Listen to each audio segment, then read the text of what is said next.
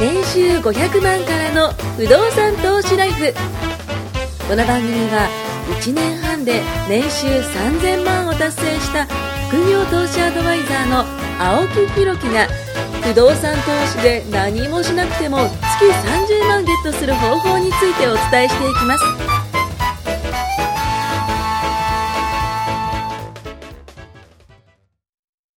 お願いします。お願いします。今日はね、実はあの、新 しい場所でそうですね。収録をさせていただいて。いつも都内までお出かけするのいや、本当ありがとうございます。いえいえ本当にね、今日今日ちはょっとね、お邪魔させていただいたんですけ僕ど。の地元へようこそ。いやー、でも、いいっすね。ありがとなうんごかそざいます。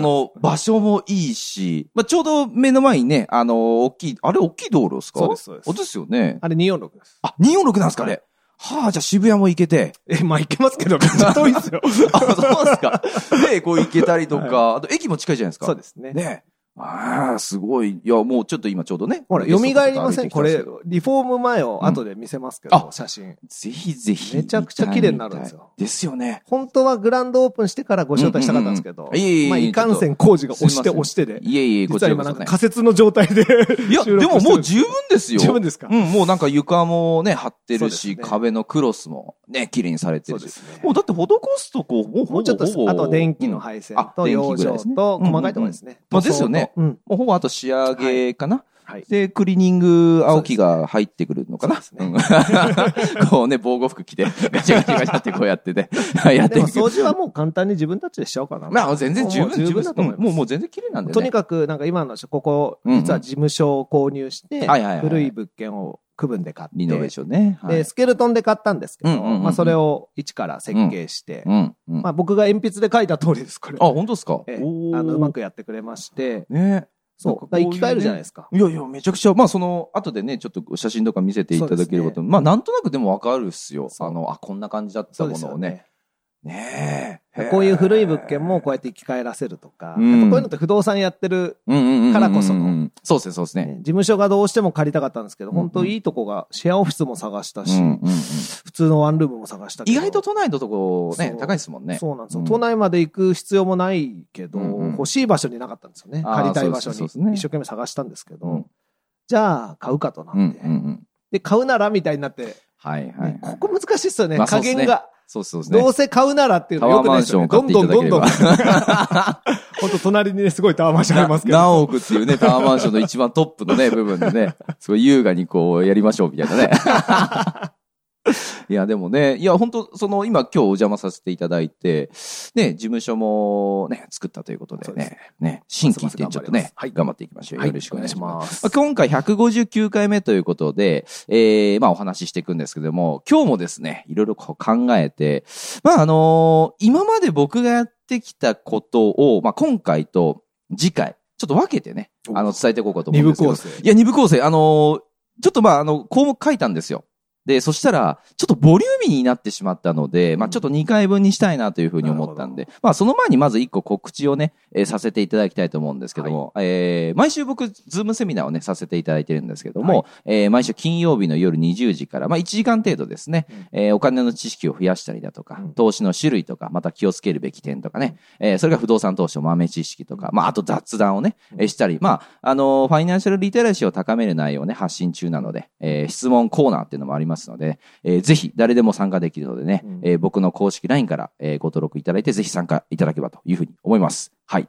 で、えーっと、あ、そうそう、最近、新しいことをちょっとやりまして、はいあのー不動産の内見、うん内見をするチャンネルを作ったんですよ。ほうあの YouTube でほ。で、それは投資物件の内見チャンネルなんですよ。うん今まで結構その、なんかあの、高級賃貸をこう見て、うんあの、こう中を取って、えーそういうのをこう見せる YouTube のチャンネルってたくさんあるんですけど、はいはい投資物件ってなかったんですよ。はいはいだから僕その投資物件に、その入ってって、で、それでこう見てって、自分なりにその、なんていうんですか、評価をつけてってみたいなチャンネルをちょっとやったんで、ここもぜひね、あ、違 う、あこれ投資物件じゃないか。 まあ、冗談ですけど、まあそんな形でね、やったりもしてるんで、ぜひね、えー、不動産投資内見チャンネルっていうのをやってますんでね、えー、検索してほしいと思います。で、今日は、あのーお伝えしたいことはですね、あの、お金の関係の本をね、たくさん最近読んでるんですよ。はいで、まあ、先ほども言った通り、今回ちょっと長くなるんで、2回に分けてね、えー、お届けしたいと思うんですけども。前編です、前編です。でお金の整理整頓って本当に重要だなと思ってて、まあ、お金が増える法則って収入と支出があった時に収入の方が多かったら残るじゃないですか。まあこれは当たり前のことそうをでね、すね今ドヤ顔で言いましたけども、あの、この支出の部分、ね、いわゆる収入が多くて支出が少なければいいわけですよ。はいで、僕らは今までその収入を多くしようってことで不動産投資の話もしてきたんですけども、まあ支出の部分も見返すと、実はね、収入が上がったのと同じ効果がこう生まれるということで、例えば毎月3000円浮いたとするじゃないですか。うんで、毎月3000円浮いたら年間3万6000円浮くんですけども、税金とか考慮すると、これね、年収で考えると15万近くの考えなんですよ。まあ、これはあの、単純な所得税の計算方法で25%って言われてるので、まあ、それで考慮すると15万。まあ、年収15万アップって、まあ、事務方の方だとなかなかね、うん難しいと思うんですそうですよ。ねまあ、トシさんみたいなね、あの、スーパーハイ パーね、エリート営業マンだったらね、もう鼻くさピーンってやればね、 あの、もう秒、秒速、秒速億を稼ぐ男みたいなね。 昔そういうのはありましたけありどもまし、たね。まあ、あのね、あの、なかなか事務方の方だとね、そう難しいと具思う。合がないですからね。そうそうそうそう、場合がまたなかなかないんでね。まあ、まあ、固定安給の方定してる反面ね。そうそうそうそう。なので、何がないかそう思った時に、まあ、今回そんなね、支出の部分だけ切り取って、うん僕が行った節約関係をね、ちょっと大公開していきたいと。メモしていいですかいうふうに思い ます。今日はね、あのーちょっとね、数字もね、あの、ちゃんと出していきますんでね。はまあ今日は逆に言えばもう恥ずかしさマックスの部分でもあるんですよ。あ本当ですか言うてしまったら、これを全部、あの、伝えた後に、僕という人間がどういう人間かって多分皆さんわかると思うんですよ。ああ、こいつこんなズボラだったんだなって多分思うと思うんですよ。お父さんなんかあの、僕のそのね、もう3年4年ぐらいお付き合いそうさですねせていただいてるんで、僕のそのいろんなところ見てるわけーじゃそうないでですすか。ね。いやー、ズボラです よ。だいぶズボラですよ。そうですねね。意外だったな。なんかすごいはい、めちゃめちゃそういうとこはい自分で意識してコントロールしてるのかと思いきや、なんかもうこ全然う、稼ぐ瞬発力に 比べると、ディフェンス弱と思っいて。や、そうそう。オフェンスだけすごくて。そうオンリーだなと誰も思っ、ゴールキーパー誰もいねえみたいな。 ゴールピッキーパーまで走ってっちゃったそうらそうそう。 多分、こう入れるだけ入れて、はい結構ダダ流しが多かったんだろうなあもうもうと。ほんと前ちょろっとね、その話二人でした時いにや、。ほんとっす。ざそうるっていうかなんか。そこ締めりゃ簡単なのにみたいなとこ多そかったこのです締ねめ方をね、知らなかったって。まああ OK です、多分ね、見てなかったんですよ。そうですね。で、それを、まあ、ちょっとこう、改善。まあ、このコロナのそうねで影響もあったので、ちょっと改善していこうということで、まあ、それをね、ちょっと伝えていけばはいというふうに思います。まず一つ目、あのー、保険の見直しをしました。はで、外資系保険の、えー掛け捨てを僕入ってたんですけど、うん掛け捨てですね、あくまでも。うんで、自分と奥さん、まあ自分と妻ですね。うんで、月、えー、14,770円の、うん77円のうん掛け捨てを僕やってたんですよ。うううんで、これ掛け捨てで1万5千って結構いい値段なんですよね。 で、これ以外にも、あの個人でもほ、あの、ドル建ての積み立てとか、うんえー変額年金保険とか、えー法人でも保険に入ってるんで、あのーまあ、結構入ってるんですよ。うんで、保険会社からもう青木さん入らなくていいよって言われるぐらい僕は入ってたんですけども、あのーまあ、今回ね、その1万5千円近くの掛け捨ての保険をこうやめてみました。うんうんで、1万5千の保証内容ってちょっと詳細忘れちゃったんですけど、うんまあ、なんとか共済ってよくあるんじゃないですか。うんうんね、あのーそれこそ大きい会社がやってるようなこ共済とかだと、1000万の死亡保障がついて1000円ほどなんですよ、うん月々の掛け金がうん。で、僕はそのよう1万5000円やってたんで、まあ、そう考えると結構な保証内容入ってたのかなというふうに思います。まあ、その他にもね、えーまあ、先ほどにも言った、その、まあ、保険に、あのーサラリーマンの、あのーまあ、月給分ぐらい正直今も入ってるんですけども、もういらなかったのにずっとね、3年以上払ってたんですよ、掛け捨てを。うんで、そうすると年間18万ですよね。うん1万5千かけ12で、年間18万。まあ3年間で54万。うんまあちょっとやばいよなって正直思うんですよね。うんで、今回まあ、あの、これを解約しようってことで、えー解約した。はいまずこれが一つ目の、うんえー節約ですね。まあ別にこれ掛け捨てをやめましょうとかって話じゃないですよ。あくまでも僕は保証たくさん入ってて、もう保証いらないよねっていうのに、またさらに保証を入れてたんなでするよ。ほどね。過剰ですよね。過保護もいいところですよ。自分が可愛すぎても、 過保護もいいところぐらいに。多分お付き合いとか、こんなまあまのああるよっていうそれもあのりに、多分内容も吟味しないで、ほいほいほいほい反抗して入ってたんですよ。そう、本当いにや今はね、よくそう思目いに浮かびます。す。僕のそ内容のも契約してる感じわかりますえ、もんねもう浮かびます。あ、え、これサインすればいいんでしょみたいな。あありがとうございます、青木さん、みたいな。じゃあまた持ってきますって言って、また持ってきたいら、やあ、じゃあこれも入ればいいんでしょもうみたいな。もうね、もうこれで死んでもバッチリです説ね明。聞くのが嫌だったんですよ。ええめんどくさかったんですよね。ええでダメですよ、絶対ね。これね、皆さんもね。 あの、保険はやっぱちゃんと吟味してほしいなそとうですね思います。で、二つ目。ね、これはね、あの、カードの見直しをしました、カード。で、個人のカードが僕、伊勢丹のカード持ってたんですよ。うん伊勢丹の i カードって、う MI カードってやつがあって、で、ゴールドあれだったんですけども、年間で1万1000円。と、法人のアメックス今回ちょっと解約したんですよね。前から言ったじゃないですか。 いや、もう1年半ぐらい使ってなかったんですよ。気づいたら1年半使ってないカードをずっとなんで持ってたのかなって思うぐらい、ねえ、ズボラなんですよね。知ってます。はい。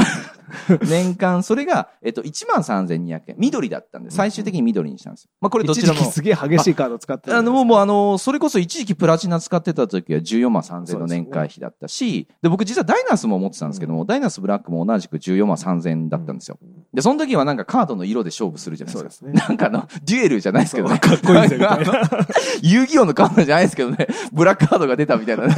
そんなんでね、強くないわけですよ。そうですよね、結局、その、えっと、まあ、あの、アメックスだったら、その緑のカード、一番ランクが低くても1億円まで一応使えるんですよ、デポジットだったらね。1億円なんか使わないじゃないですか。まあ、とっさんぐらいなんでね。使わねえ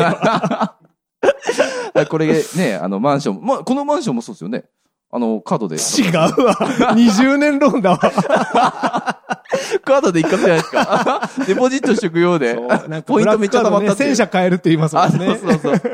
まあ実際戦車買った人は知らないですけども、まあそうやってね、その、なんかこう、会費だけでも、まあいくら払ってんだよってね、こう、突っ込みたくなるようなものを僕、、だいぶ前に激しく突っ込んで改善したと思ってたんですけど、まだそんな残ってたあんです、ね。一応ですね、この2枚は もう、もう多分最後の砦ですね、僕の中では。で、今のところ僕残ってるカードが、あの、アメックスの、えっ、と、ゴールドの、うんアナのやつです。うん ANA のやつ。うんあれはその、僕、マイル修行したじゃないですか。うんだからそれの永年会員なんで、それは、あの、持ってます。やめられないやつねこ個人個人それはもう、そうです ね。頑張ったもんね。そうそうそう。修行してたもんねあの結構頑張って修行しましたね。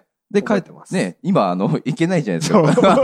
意味がわかんないってね、あれですけど。で、法人は、もうそれこそ楽天ですね。そうです よ。楽天僕の言う通り楽天感じですいよや、楽間違天。いもないうですよ全部楽天にしたんですよ。そうですよ。で、決済、あるじゃないですか。そうですよ。最近僕ずっとあの、あれ使ってたんですよ、パスも。うんあの、IC、交通系 IC。うんうんうん楽天ペイですよ。そうなんですよ。何なを言んってでる今まで俺使わなかったのかなと思っ何を言てるん。ですか、本当に。 怒りますよ、だっ本て当に。楽天ペイ使うじゃないですか。ポイントたまるんですよね。知ってますよ。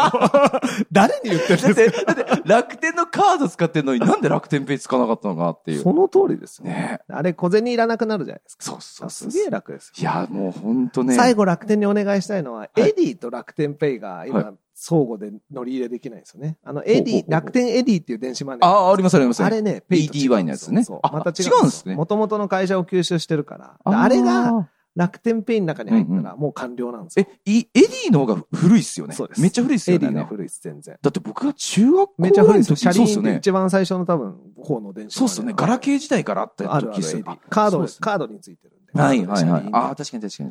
あれが同じ楽天だけうんど、うんちょっと違うんですよ。楽天ポイントでエディにチャージはできるんですけど。はいはいはいはい、はい。そうすると、エディとペイが2つになっちゃうから。まあ確かに確かに払い先が変わっちゃうから。あーあれが一緒になるともっといいんですけどね。